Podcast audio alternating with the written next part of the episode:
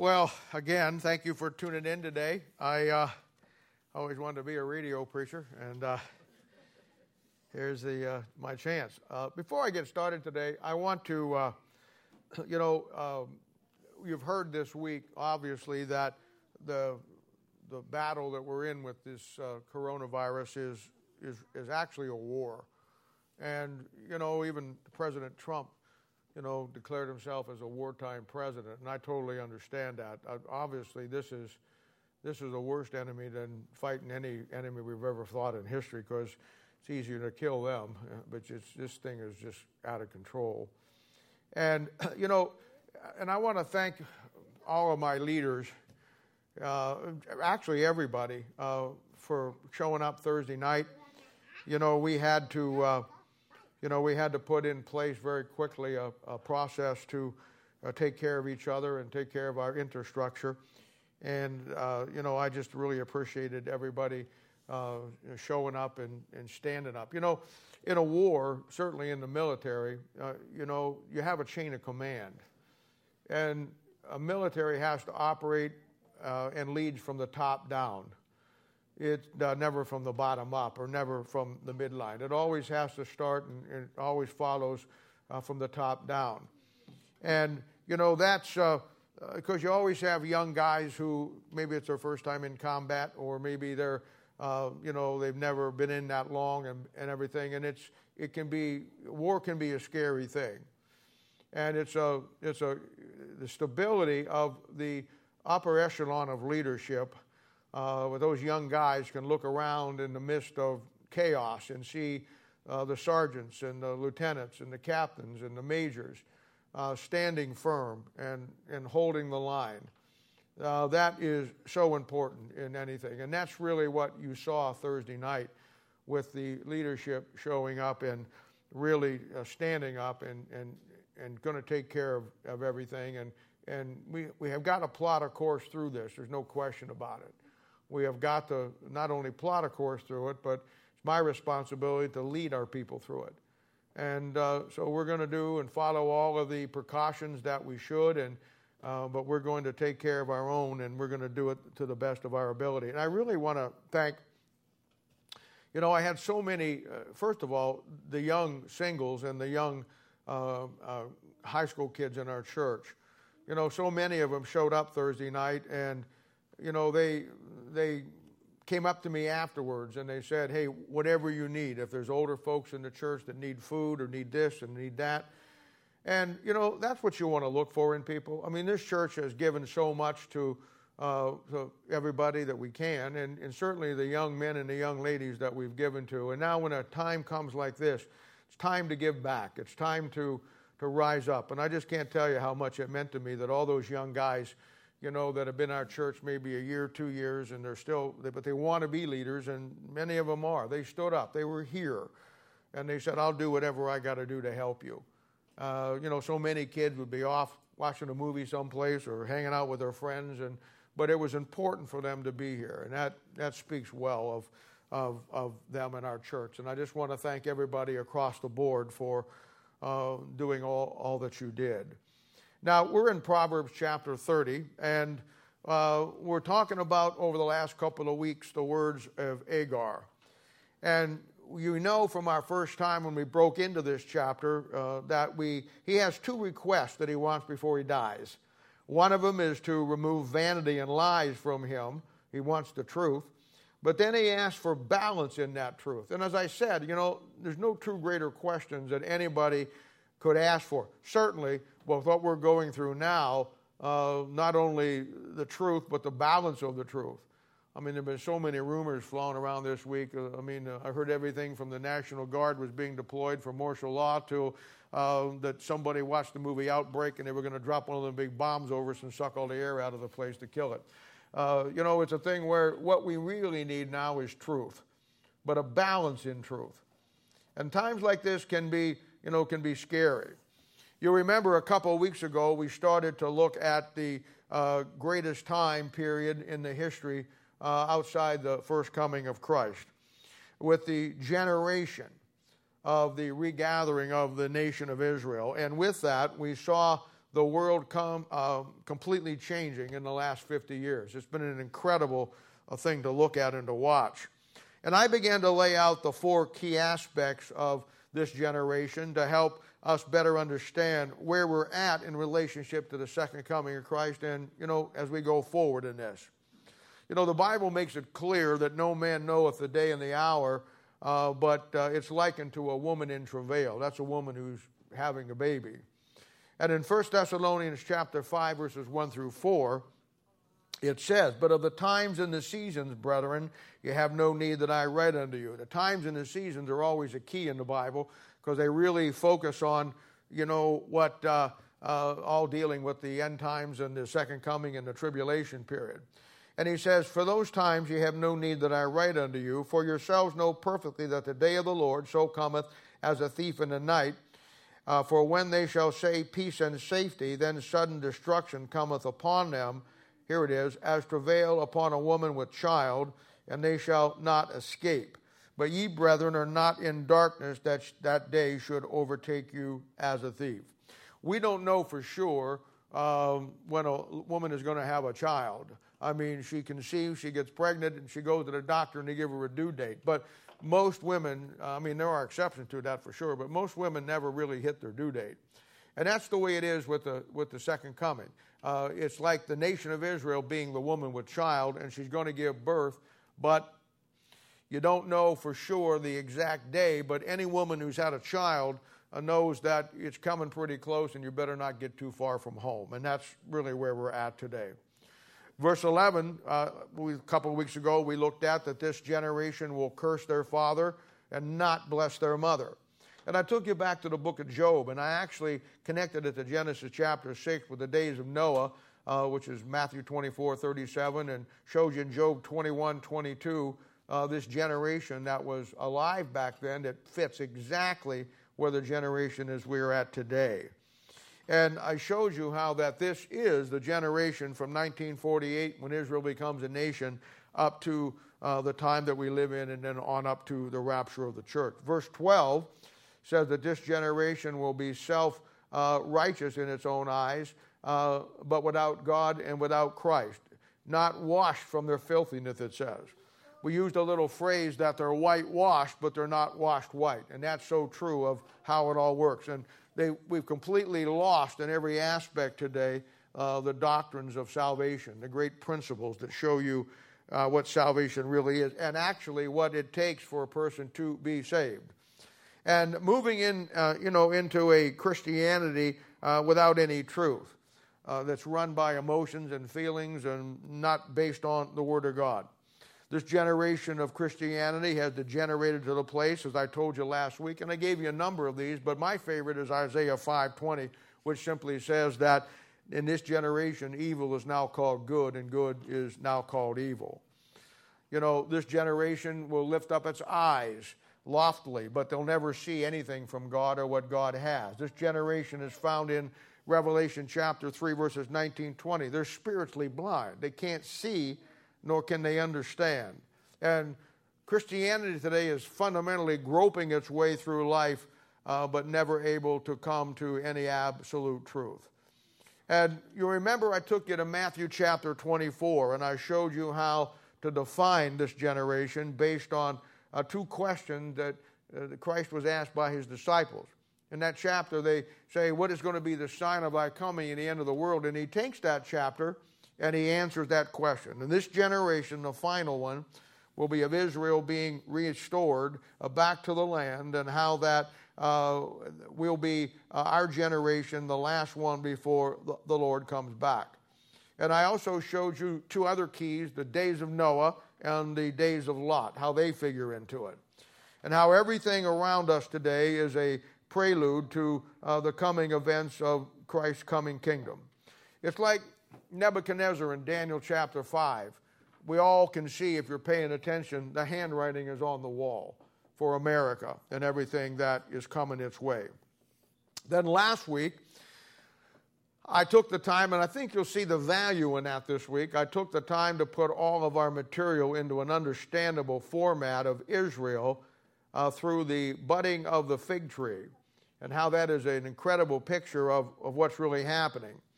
And, you know, forming for you as best I could a complete balance of a historical context, a present day context, but also a future context. And I did this by breaking down the nation of Israel's history into uh, just a few simple concepts to, to uh, understand. Because I want you to see how important that was last week of where we're going and where we, we have been. You know, when you look at the Old Testament, the Old Testament looks complicated. It really does. But the Old Testament is really basically uh, a very simple thing. I mean, I know you got a lot of people, a lot of places, a lot of events. I get that. But if you just want to look at the Old Testament and get a understandable format of what's happening, it's just built around the nation of Israel in five segments. And those five segments work all the way through the Old Testament. I mean, you take from Genesis to Exodus, what you have there is just a simple formula of the formulation of the nation of Israel. All that he does, you know, up to that point, and when they go down into Egypt, uh, you know, he has formulated that. In Exodus chapter 12, they come out. And there we see from Exodus chapter 12 up through the next four books, to the end of Deuteronomy, we see the calling out, the 40 years of wandering and how they're going to the promised land. When we get into Joshua, uh, you know, all the way up to David and Solomon, we see the establishment now of the nation of Israel. And then after Solomon, when Rehoboam and Jeroboam come on the scene, we got to see a decline of the nation of Israel and then by the time you get to the end of the Bible in, in the in the King's book, Second Chronicles and Kings, you see the captivity of the nation of Israel. And then, as we studied already, the times that the Gentiles then begin to come in. And we've now been in, uh, uh, you know, for 2,500 years. That's the way that it has been. Then I showed you looking at that, you know, God's timetable of God's hand in our modern times. And I showed you that after 2,500 years of Israel being out of the land, the hand of God in the middle of the 1800s began with the Zionist movement. And I, I showed you how that worked. Then I brought you into, you know, the monarchs of Europe and how Europe was a lockdown of monarchs and kings and queens and how that World War I broke that. And I then I took you into World War II, and I simply tried to show you the hand of God through all of this that God used World War I to get the land ready for the Jew, and then World War II to get the Jew ready for the land. And voila, 1948, Israel's back in the nation of Israel. And I showed you the birth of Israel, May the 15th, 1948. Then I, I took time to show you the opposition to it. Four wars and hundreds and hundreds of conflicts uh, you know, to get them out of the land. And, you know, in Matthew chapter 24, going back to our definitive chapter, verse 33 says, So likewise ye, when you shall see all these things, know that it is near, even at the doors. And, uh, you know, that door is an incredible study in the Bible.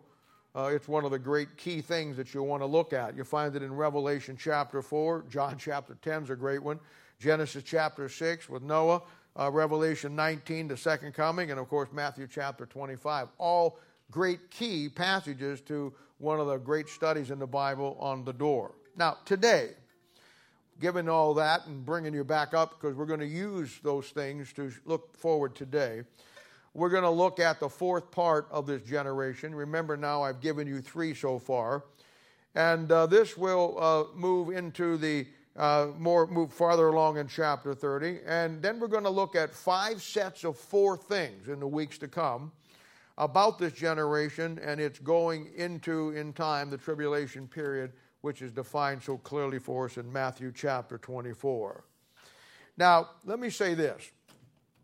If you ever wanted to see, and I, and I don't know how deep you get into the Bible or you put all these things together, uh, but if you ever want to see the phoniness of higher education when it comes to the Bible or scholarship about the Bible at its worst, the Alexandrian cult, as I like to call them, you just want to take some time and read these guys when they hit a place like Proverbs chapter 30.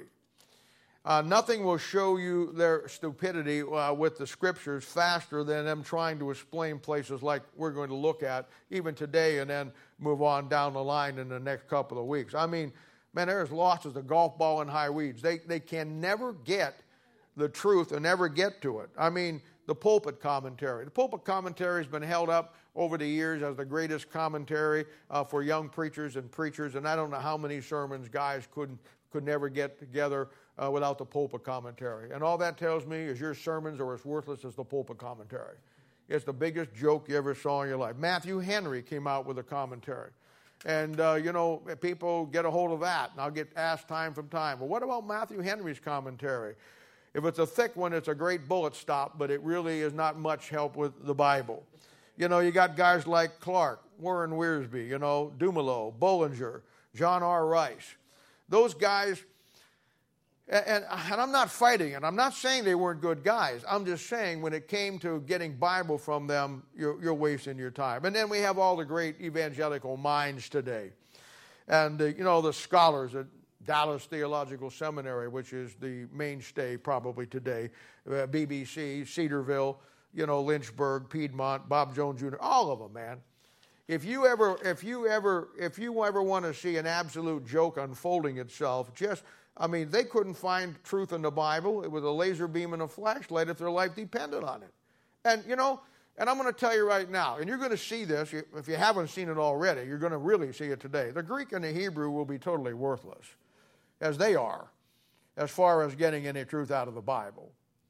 You know, everybody likes to do fun things for their own decompressing of life or things, you know. I mean, video games. You see people playing video games, and I, I think they're neat. I'm not smart enough to play them. I can't even send an email very well without video games. I'd never be able to do anything.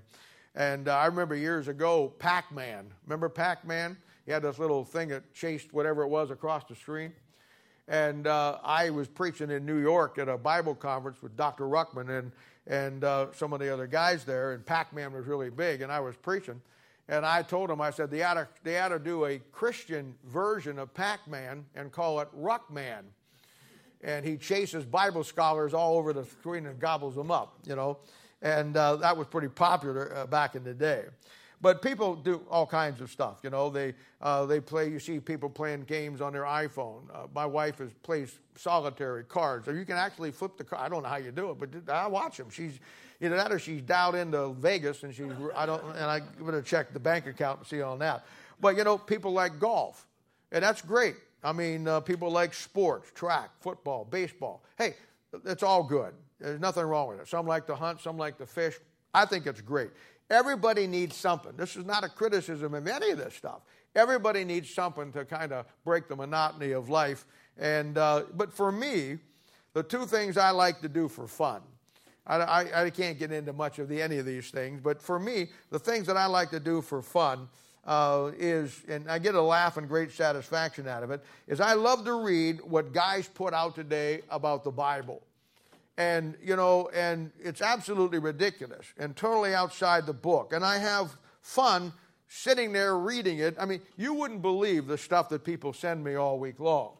I get emails all over the place and i get you know people sending me letters about this and letters about that and uh, you wouldn't believe the stuff that gets sent to me that's flying around out there who, and every one of them have the same thing i've got the truth of god god gave it only to me and now i'm going to reveal it to the world and, uh, you know, uh, I, I look at them like my spiritual crossword puzzle.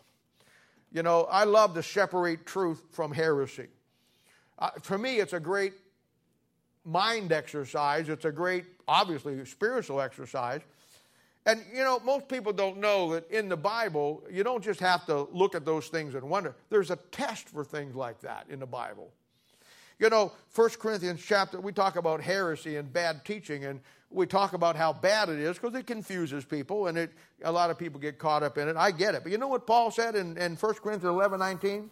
He says, For there must be heresies among you, that they which are approved may be made manifest among you. You know what heresies do? Heresies show you what is real truth. And that's invaluable. And I, I've learned over the years how to examine those things and, and take them apart. And to me, that's invaluable because, like Agur, all I really want is the truth, but I want to balance in the truth. And after 30 years or so, you begin to see a pattern how these guys develop, and you just you just follow the pattern. I mean, I, come on. You know what? You don't feel well, you go to the doctor, he'll give you a test to find out if you got the flu. Now, certainly they're they got tests all over the place if you got the coronavirus. Uh, they got a test if you got HIV. They got a test if you got TB. Uh, they got a test if you got Alzheimer's. You know, if you come home and you're, you're somebody in your family's got Alzheimer's, the test is to drive them a long way off. If they show back home, they're okay. You know, that's how you got to work it. There's a test for polio. I remember when I was a kid, I still got my vaccination if you want to see it. We all had to get vaccinated for polio. Polio was killing everybody, much more than the coronavirus was. And you know, it seems like every four or five years something comes around that, you know, that is, uh, that is a terrible thing. I remember polio. I remember, and most people don't remember this, I, the flu that we all get now, the common flu, that kicked in here around 1955, 1960. You know what they called it back then? The Asiatic flu. You know why? It came from Asia. And now it's just so common as flu. You had all these different things that come in, in years and years and years. And what I watch, and this shows you the breakdown of society. I mean, I've watched living through some of those things, how society itself has fractured in dealing with things back then than dealing with it today. And the reason for that is, and nobody would agree with this, the reason for that is, is back then our country was much more stable with God and the Bible. There were good preachers that were preaching the truth, and people had a grip on things in life. Today we don't have that. It's just not there. And so it's a thing where, you know, they have a test for, for polio. They have a test for diabetes. Your A1C level on your blood will tell you. You get past seven, you're pre diabetic, you get much higher than that. And uh, you know what? You're going to get insulin shots. Almost for everything, there's a test for. And hopefully, you know, in many of these things, they found a cure for it. And hopefully, in time, they'll find one for what we're facing today. But saying that, in the Bible, there's also a test for heresy. And it's a simple six point test. And I've never seen it fail. Over 30 years now, I've been, you know, looking at these things, talking about this, and to me, it's my relaxation. And I know the pattern very clearly, and I know the test to apply to it. I mean, you get a test, you're either positive or you're negative. And when it comes to the Bible, you're either positive or you're negative, and the test will prove which one you are. And that's what you got to look at. And as I said, Paul said, we need to have heresies. Because if you know the truth and you're grounded in the truth and you know the test for the truth, then heresies, all they do is show you what's negative, the bad guys, the idiots to stay away from, and then the positive of truth, what you want to get the truth and have a good balance in the truth. And the second will be the Scholars Union, or the Alexandria Cult, as I love to call them you know, how they approach verses in the Bible that are tough ones, like we're looking at. I just get a kick out of reading these guys, hearing what they say. I mean, in your Bible, in 1 John chapter 5, verses 1 through, I don't know, 8 or 9, you have one of the greatest stories of uh, this guy that was withered and, and, in, and couldn't walk, sitting by a pool of water. And every year, an angel came down and stirred the waters, and whoever gets in first ollie ollie in you, so to speak, it gets healed. And you know what the scholars say? The scholars say that story should not be in your Bible because that could have never happened. In 1 John chapter 5, verse 4, it talks about he that is born of God does not commit sin. Scholars go ballistic on that because they know that everybody sins, but they know nothing about the great doctrines of spiritual circumcision or salvation, so they have to change it to practice sin. See, I get a that's a hoot to me. I love that. You ought to see some of the verses in Hebrew they don't know what to do with. Hebrew is one of the three books in the Bible that you'll break your neck on if you don't get it Matthew, Acts, and Hebrews. They're all transitional books. Boy, do they break their neck. I get a kick out of that. I love it. I, I love to see these guys who have spent so much money, thousands of dollars, getting their degrees, getting this, getting that, and then how stupid they come uh, when it comes to really laying out the Bible. And we live in a world that you think that education, when it comes to the Bible, anyhow, makes you closer to God. Of course, that's not true. And somebody would say, well, what would your advice be to those guys? Get your money back. Somebody cheated you. It's just that simple. But you, you, you look at it all the way around. And the websites out there, oh my goodness, do I enjoy some of those. Little baby boys trying to figure out great truths of the Bible by going back and forth. And the end of the day, you can't tell what anybody believes. No truth in it at all. It's hilarious what you find today. And I can spend a whole afternoon doing that. Hey, to me, that's better than 10 old episodes of The Walking Dead, man. I mean, I can get into those things because they're all the same. They're educated beyond their intelligence, or there's some wannabe who does not want to be part of a local New Testament church structure. Every one of them. But they want to be the authority on the Bible. And they're all the same. Listen, that book will kill you or it will cure you, whatever your problem is. And uh, it's just that simple. And uh, all, all men who develop a heresy will, all, every one will follow the same pattern. And when you put the test to it, that's a piece of cake. And uh, as we enter into chapter 30, just a second here, uh, you're going to get an education this morning by how and just uh, uh, how to believe the book and use the book to figure it all out. Uh, you know, uh, you can throw your Hebrew and Greek books away and trash them and just and just get into the Bible and along with that throw in your degree and get rid of it too. Now let's look at our text today. And we're going to be in Proverbs chapter 30 and we're going to cover verse 14, 15 and 16. And then in weeks to come we're going to get into some stuff that it's really some good stuff. Let's read it here. Verse 14. There is a generation whose teeth are as swords and their jaw teeth as knives to devour the poor from off the earth and the needy from among men. The horse leech hath two daughters, crying, Give, give. Uh, there are three things that are never satisfied, yea, four things, say not, it is enough. This is kind of like a little riddle. And I'll show you how to unlock the riddle here. This is like Samson, you know, giving his little riddles here. This is, and God has locked this thing away that if you don't get into the book and use the book, you can't get squat out of it. The horse leech hath two daughters, crying, Give, give. Uh, that, that's a horse leech is a bloodsucker. So we get this one down. This is Baptist preachers and neo evangelicals that just always say, "Give me money, give me money." They're horse leeches, but that's a doc, that's the inspirational application. The horse leech hath two daughters, crying, "Give, give." Somebody was telling me, came up after the meeting Thursday night and was telling me about a church out in Lee's Summit, someplace there, that uh, sent all their people a three page letter because they're going through the tough times that, like everybody else is. Three three page letter. It didn't do anything about your family. Didn't say anything about helping anybody. Didn't say anything about we're here for you. All it said was we need your money to survive. Three page letter. Give, give. That's what the horse leech does. The horse leech hath two sisters, crying, Give, give. There are three things that are never satisfied, yea, four things that say not, It is enough. And here comes the four things the grave, and the barren womb, the earth that has not filled with water, and the fire that saith not, It is enough. Let's pray. Father, we thank you and praise you for the Lord Jesus. We love you. We thank you, Father, as we go out through the uh, YouTube today. We thank you for the ability to go into people's homes and to uh, keep them abreast in the Word of God and continue to teach them and give them uh, what they need. We love you. We thank you, Father, for all that you do for us. We love you so much. We ask your blessings now upon this time and to give us what we need, uh, protect us, keep us safe. Uh, Lord, uh, uh, steer us through the Word of God through these tough times, and we'll be careful to give you all the honor and the praise. In Jesus' name, for sake we ask it. Amen. Okay, let's look at this verse by verse, and in some cases, word by word.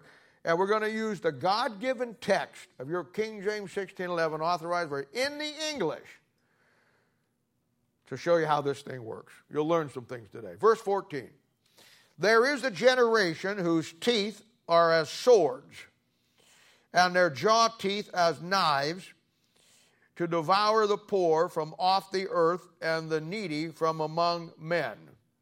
Now, you'll see uh, what I did last week uh, in laying out the nation of Israel uh, in that generation in five ways. How that's going to help us today. That's why I did what I did because I knew where we were going here. Now, historically, this verse, verse 14, obviously, if you could probably figure it out by now, will be the nations that opposed the nation of Israel and attacked the Jews from the very beginning in 1900 when the Zionist movement began to gain ground and the Balfour Declaration began to put forth after World War I, uh, and all the wars that followed after 1948, and I listed those for you last week, those would be the people of this verse that that are trying to destroy, whose jaw teeth are as knives and devour the poor. The poor and the needy, wherever you find them in the Bible, especially in the Gospels, will always be the nation of Israel, also in the Old Testament. And, uh, you know, I showed you last week how that that would be Egypt, Jordan, Syria, Saudi Arabia. A little bit later on, as time goes on, uh, the PLO, the Palestinian Liberation uh, uh, organization comes in. You have Iraq and Iran, Pakistan, the Arab League. All of those nations would be fit into that verse from a historical context. Also, it would be the Roman Catholic Church, who has never recognized the Jewish state and has aligned itself with the Muslim world. You know, and I know people, I've, people asked me this before. they say, it appears that the Catholic Church and the Muslims are so far apart, how could they ever get together? Well, you know, actually, the Muslim nations are pretty apart. They've been fighting each other and killing each other long before they started killing us. The splinter groups of factions and the different uh, religious groups over there, all connected, they've been killing each other for the last 500 years. But I guarantee you, they'll all get together no matter what their inter problems are much like the Muslims in the Catholic Church, they can all put those aside to accomplish one goal. You know what that goal is? Wipe out the nation of Israel. Because that is their main goal. And you know, it's a thing where the Catholic Church has never recognized the Jewish state of Israel. Why, it wasn't until in the 60s when they had the First Vatican Council that they even absolved them for the killing of Christ. The reason why they won't, would never, until this day, will not recognize them being in the land because they said they killed Christ and they have no title to that land. And of course, we know that not to be true. And we know the real reason behind that is it goes all the way back to 400 with uh, Augustine, who wrote a book, City of Our God, and he made it clear that Jerusalem uh, was going to be surpassed by Rome, and Rome got all of the promises and everything that went to the nation of Israel. I mean, you can get it and read it if you want to. But she's always taken the side of the Muslims. Uh, Yasser Arafat uh, went over to the Vatican, and the Vatican recognized his Palestinian state, never recognized Israel. Of course, it might have helped that Arafat was married to a blonde Catholic woman, but that may have pulled some things together for him but uh, that's the way it's always been. I showed you the four wars from 1948 up to 1973 and how the hatred of the Jews and the Jewish state is the issue of the Middle East and certainly the issue that we face today. Now, that's historically putting it into a context. Now, let's look at it doctrinally. Obviously, this is pretty easy too. Uh, you know, uh, doctrinally, it was the it will be the Antichrist and his attack on the Jews in the last half of the tribulation period, and we see this in Roman uh, Revelation chapter 12 and 13 goes into great detail. Matthew chapter 25 goes into great detail. Uh, Matthew chapter 24 goes into great detail. And so we see how that that verse historically is the nations that have been against Israel, but it also has a doctrinal application that will put it into the future tribulation. Okay, look at verse 15. It says, The horse leech hath two daughters, crying, Give, give. And uh, doctrinally, we now have entered into uh, the tribulation period itself with this verse, and what follows here uh, will be quite amazing. Notice up to this point, couldn't find my Hebrew lexicon or my Greek New Testament this morning. I've just had to rely on the Bible. Now let's look at the horse leech. We call that in our, gener- in our world, in our culture, a horsefly. And if you know anything about flies, a horsefly is about 20 to 30 times larger than your average garden variety housefly. They're huge. And they're called horseflies because they fundamentally land on the back of horses. I guess they do anything, but uh, it's a thing where, and they're bloodsuckers. They, they, they, they, that's what they do. They bite down into the skin and they live off the blood and they lay their eggs and all that kind of stuff. And the horse leech here in the Bible will be the devil himself. And the way that you know that is in Matthew chapter 12, verse 27. the devil is called Beelzebub. And Beelzebub is a name that means Lord of the Flies or Lord of Filth. And in the Bible, in Ecclesiastes chapter 10, verse 1, and again in Ecclesiastes chapter 10, verse 20, your garden variety flies are likened to devils, or we call them demons. And of course, uh, you know, uh, flies uh, live and breed on dead things and filth. During World War II, and some of the anywhere you went, when the dead was left, I mean, they were covered in flies. Flies nest in that, they feed in that, and they, they reproduce in that. Dead fly, uh, dead flies or flies or the uh, are absolutely feed on dead flesh, and uh, and uh, dead flesh is a picture of an unsaved man. I've always found it interesting. I've never smoked and I never drank, and you know, a lot of guys, these young generations today, they kind of crack me up. Uh, you always see them in the back of their jeans in their pocket, around can to Skoal, you know uh, or they chewing tobacco and you got it in their jaw and everything in there. And I, I, you know, I'm kind of an observer of things and watch things. Did you ever notice that when they spit that out, whatever you got in your mouth, your chaw, or whatever it is, do you realize that flies will not land on that? It's one of the most greatest scientific experiments you'll ever take. You get that mouthful of that stuff and chew it up and then spit it out, flies will not land on it. Now, have you ever seen what flies do land on? that ought to tell you something, man. But that's just between me and you, and uh, I'm just telling you, it's crazy. And uh, he's called Beelzebub. Flies will, they're the perfect type, them and mosquitoes. They're small, demons are small, or devils are small, they, the way they do what they do. And they're very pesty. Did you ever try to sit down and eat a meal outside or at a picnic or even in your house, and the flies just keep coming after what you're eating, or you got to shoo them away, they just keep coming, or you're sitting there trying to do something and they're buzzing around you, or the mosquitoes are getting to you. Uh, it, they distract you, they, and they want to get into your food and they want to contaminate your food, and you got to brush them off or keep them away. That's exactly what the devil and his crowd wants to do with the spiritual food of the Word of God. And in Ecclesiastes you know, Ecclesiastes chapter 10, verse 1, we see how that they are part of the destruction of the Bible. For the Bible says, dead flies cause the ointment of the apothecary, that's the Bible, Balm of Gilead, to send forth a stinking savor. That's a smell. Now, in 1 Corinthians chapter 2, verse 14 and 15, the Bible talks about that when we talk about Christ or we preach the Word of God, uh, that we are a sweet savor in the nostrils of God. God is big on smells. If you know Song of Solomon, uh, his relationship with you is likened to a woman who is perfumed and smells great and like lilies or roses or flowers. So women like to wear, you know, uh, perfume and, and to enhance their, uh, you know, their womanhood and to be attractive and to smell good. And there ain't nothing wrong with that. I, I appreciate it. but it's a thing where the Bible does the same thing to God. And what happened, if you got an ASV, an NIV, or even a New King James Bible this morning, you, your Bibles are contaminated by dead flies, the devil and his crowd, and are a stench in the nostrils of God because dead flies cause the ointment of the apothecary to send forth, you know, a stinking savor. So the horse leech here will be the devil, king of the flies, a bloodsucker. We want to go to Psalm 16 to see how that fits into the tribulation.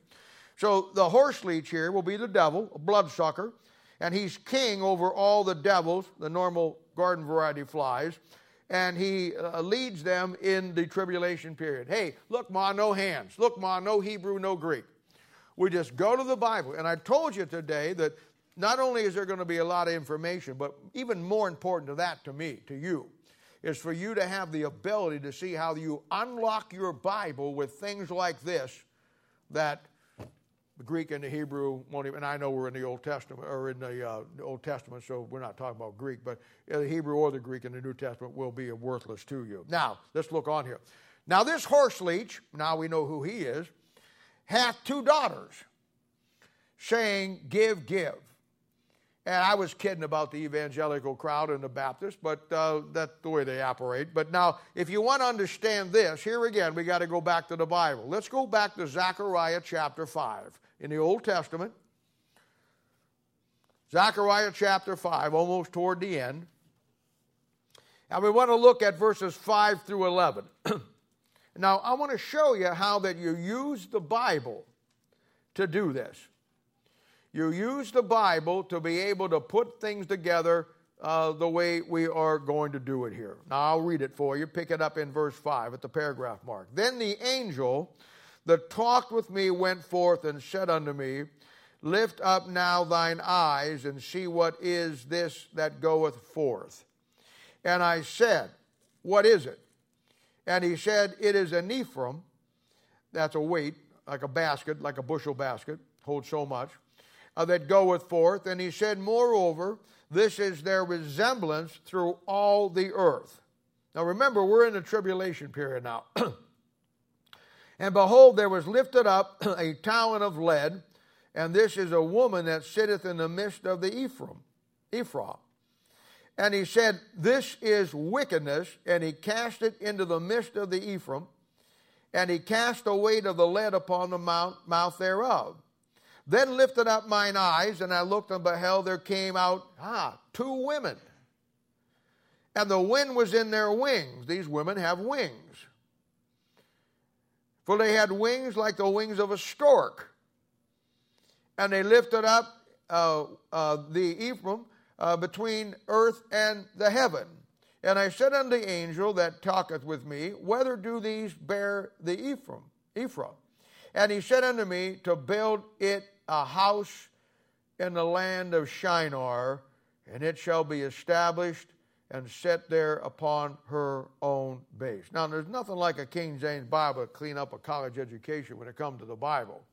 And let me say that the context of Zechariah chapter, or the whole book of Zechariah, will be the tribulation period and the second coming. It just depends on where you're at in it. So, with that being said, we now uh, know our text here will be something in the tribulation. Now, we already saw the horse leech as the devil, and now we see that he has two daughters. And uh, verse 7 says that this is a woman Verse 8 says that she's defined by the Bible as wickedness. And the Bible says in the land of Shinar, that's Babylon. Now, there's no question in our minds left to anything that this woman will be the great whore of Revelation chapter 17 and 18. The great whore, mystery Babylon the Great, the mother of harlots. That's who she is. Now, she hath two daughters. Now, again, this is where last week becomes invaluable to understanding this week because all through history we have a historical record of this. Two nations have been against Israel and will be the two main forces that the devil will use in the tribulation period to wipe them out. One will be the Muslim nations, the other one will be the Roman Catholic Church. These will be the two daughters who come forth out of this wicked woman in verse 9. And verse 11 says, Who build her a house, temple, Antichrist, in, in Babylon or Shinar during the tribulation. And this is Matthew 24, 2 Thessalonians 2 4, Daniel 11 31, Daniel 8 13. This is where the abomination of desolation takes place, where he goes into the temple in Shinar, Babylon, that has been built by these two daughters along with a wicked woman. See how easy that was? I mean, if you just stick with the Bible, no Hebrew, no Greek, just an infallible, absolute book of truth that God gives us with no flies in it. And it's absolutely the way you got to. Now look at verse 15. Now here we go. Now we got that out of the way. Let's look at this here, verse 15. There are three things that are never satisfied yea, four things that say not, it is enough. Okay, here we go. Here we go. The first thing is the grave. And that is telling us that until the Lord Jesus Christ comes back and casts death and hell into the lake of fire, Revelation chapter 20, there's going to be no satisfying the grave, no end to death. In fact, Uh, the Bible says in Isaiah chapter 5, verse 14, during the tribulation, which this is a reference to, that hell has enlarged herself and opened her mouth uh, without measure. So, in the tribulation, death is not going to go away, nor is it going to be satisfied.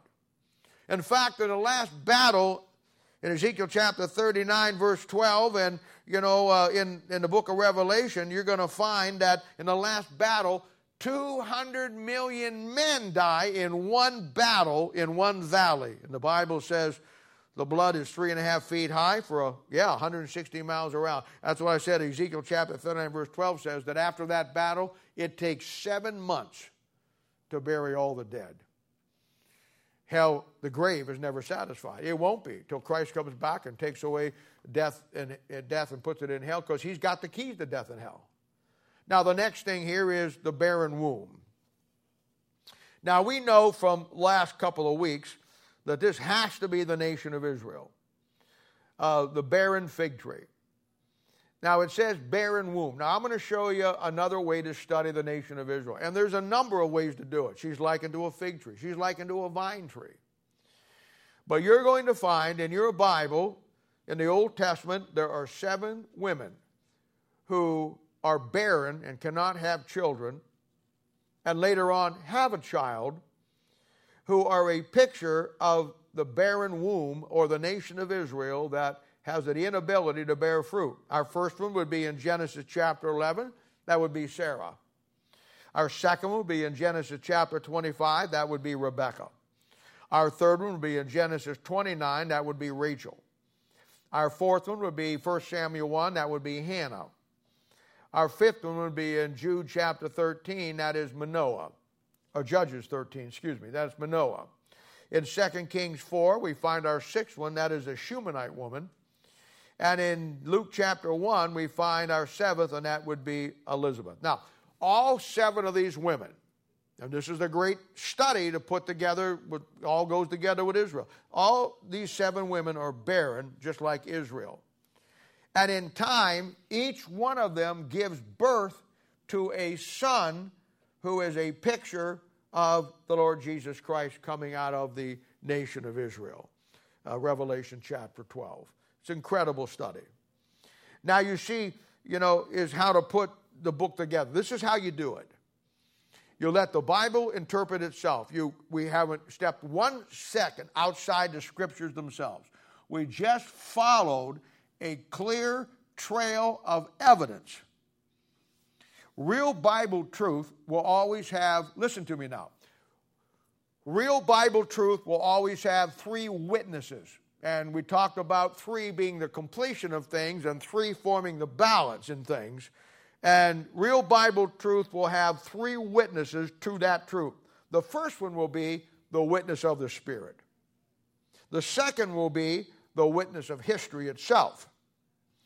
And the third one will be the witness of the trail of evidence in Scripture as the Bible defines itself, not you defining it because you want to teach some heresy or bad teaching. And all three of these now will form a balance.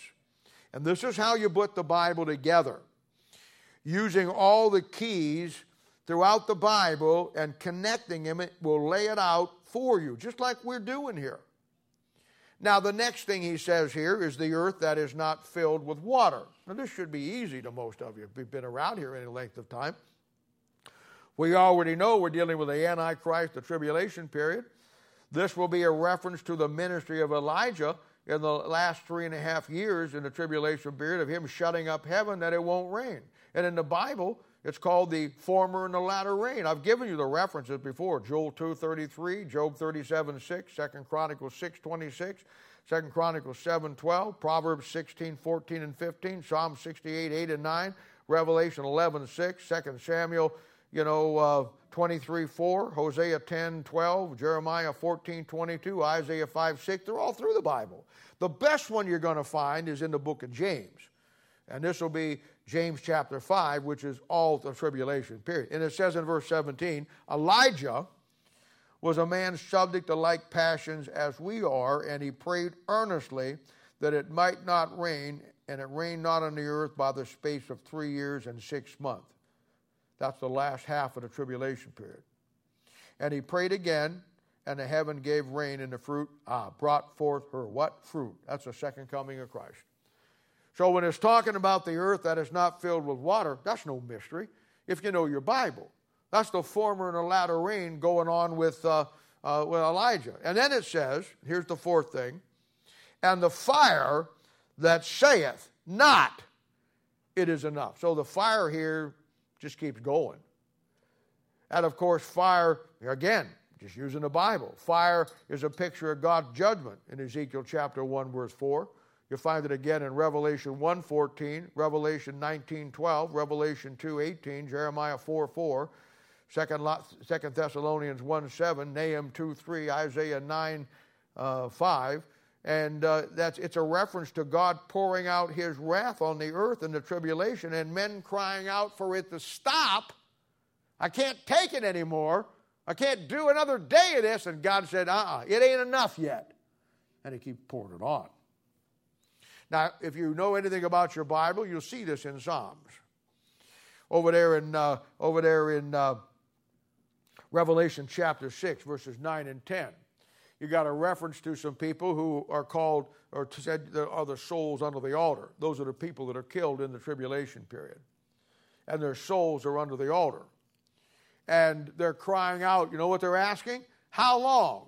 How long? How long before you stop this?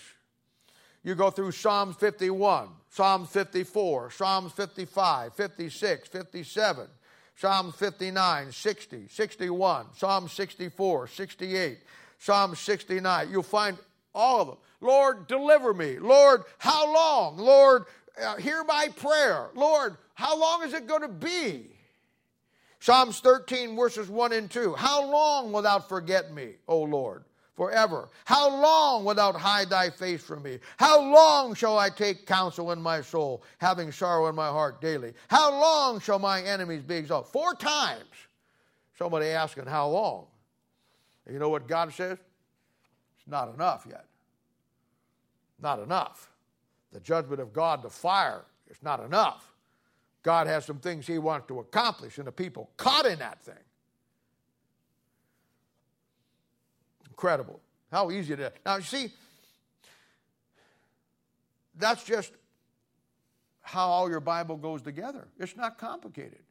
It's a very simplistic form if you just use the right form. The importance of allowing the Word of God to interpret itself. Allowing the Bible, the pure Word of God, and we saw it in Proverbs chapter 30, verse 5 every Word of God is pure. How could you want to change that if that's true? And he says he is a shield unto them that put their trust in him. That's the word of God and the Lord. Why would you want to why would you want to mess with that?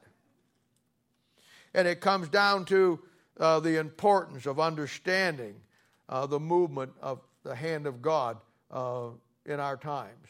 And people can't see it today.